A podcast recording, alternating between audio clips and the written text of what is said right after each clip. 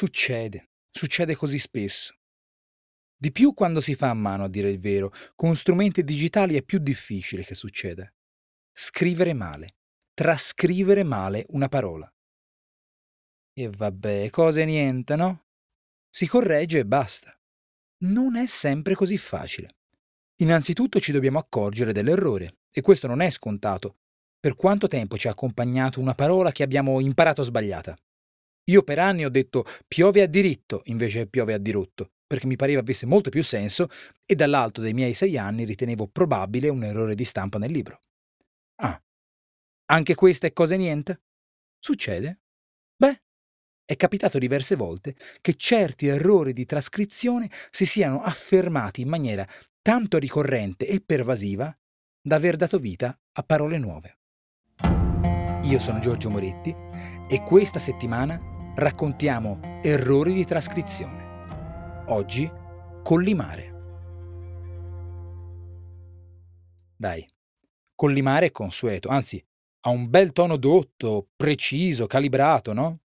Invece ci arriva in questa forma per un accidente molto curioso. Tutti i suoi significati, sviluppati in una casistica sterminata, hanno a che vedere col porre due cose sulla stessa linea. Facciamo degli esempi di questi collimari. Concretamente, l'apertura dell'ingresso dell'antico tempio collima con i raggi del sole sorgente nel solstizio. Noi wow! Invece, se la lente del telescopio non collima con l'oculare, l'immagine non apparirà all'occhio. Mentre per formare e studiare un fascio di particelle, queste devono essere selezionate in maniera che collimino in una precisa direzione. E questi sono solo usi concreti.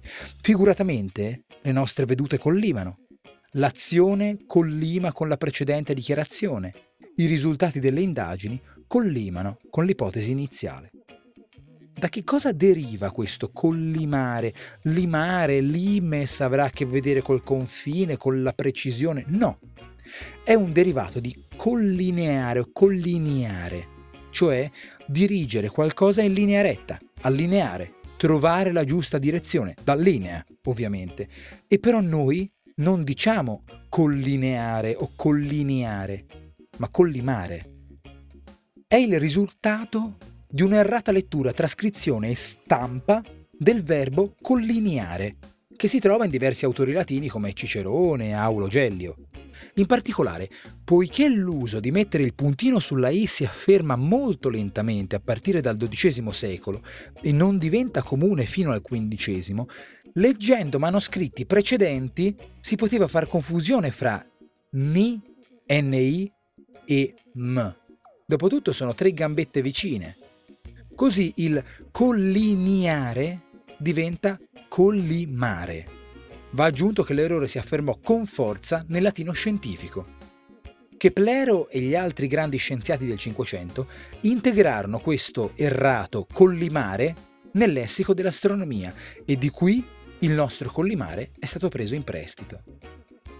Una parola che, nel sorprendente errore, ricorda come l'italiano sia una lingua in larga parte plasmata dai dotti, ma che i dotti talvolta sonnecchiano. Noi ci sentiamo domani con un'altra parola sbagliata. Buona gironata!